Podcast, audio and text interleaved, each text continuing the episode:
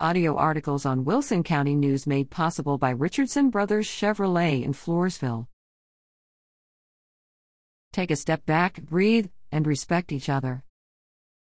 Editor. Read Looking back at the election and in the media coverage, November 17th.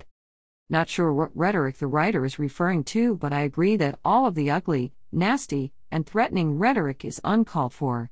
The rhetoric has been extremely hostile and very threatening in the last four to five years, but especially in the last 10 to 12 months.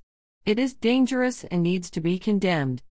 Just ask the many school board members and teachers attacked at board meetings for the false allegation of teaching CRT, or the medical personnel who have been threatened by the far right for mask mandates and the vaccines.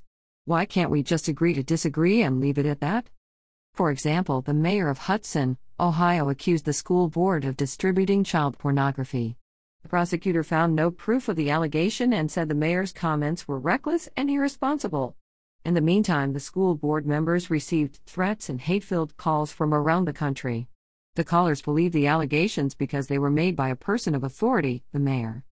Or the case of Representative Fred Upton, a Republican from Michigan, getting threatening calls from extremists after he voted for the infrastructure bill.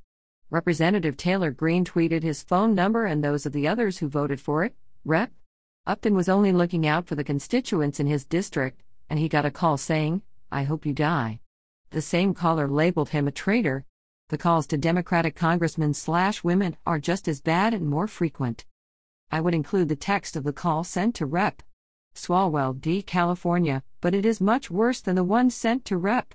Upton. The caller called after watching Tucker Carlson attack Rep. Swalwell. Where do people get the idea that this is acceptable conduct? From their elected leaders, that's where? Local, state, and federal political leaders have made it normal to threaten, intimidate, and bully their peers, and so now normal, sane citizens have taken their lead and gone on the offensive against nurses, doctors, flight attendants, teachers, school board members, etc.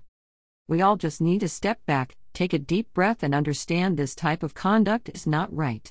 We just need to respect each other and accept that we all have the right to our views. Jose Caballero, SMSGT, USAF, Red Dot La Vernia.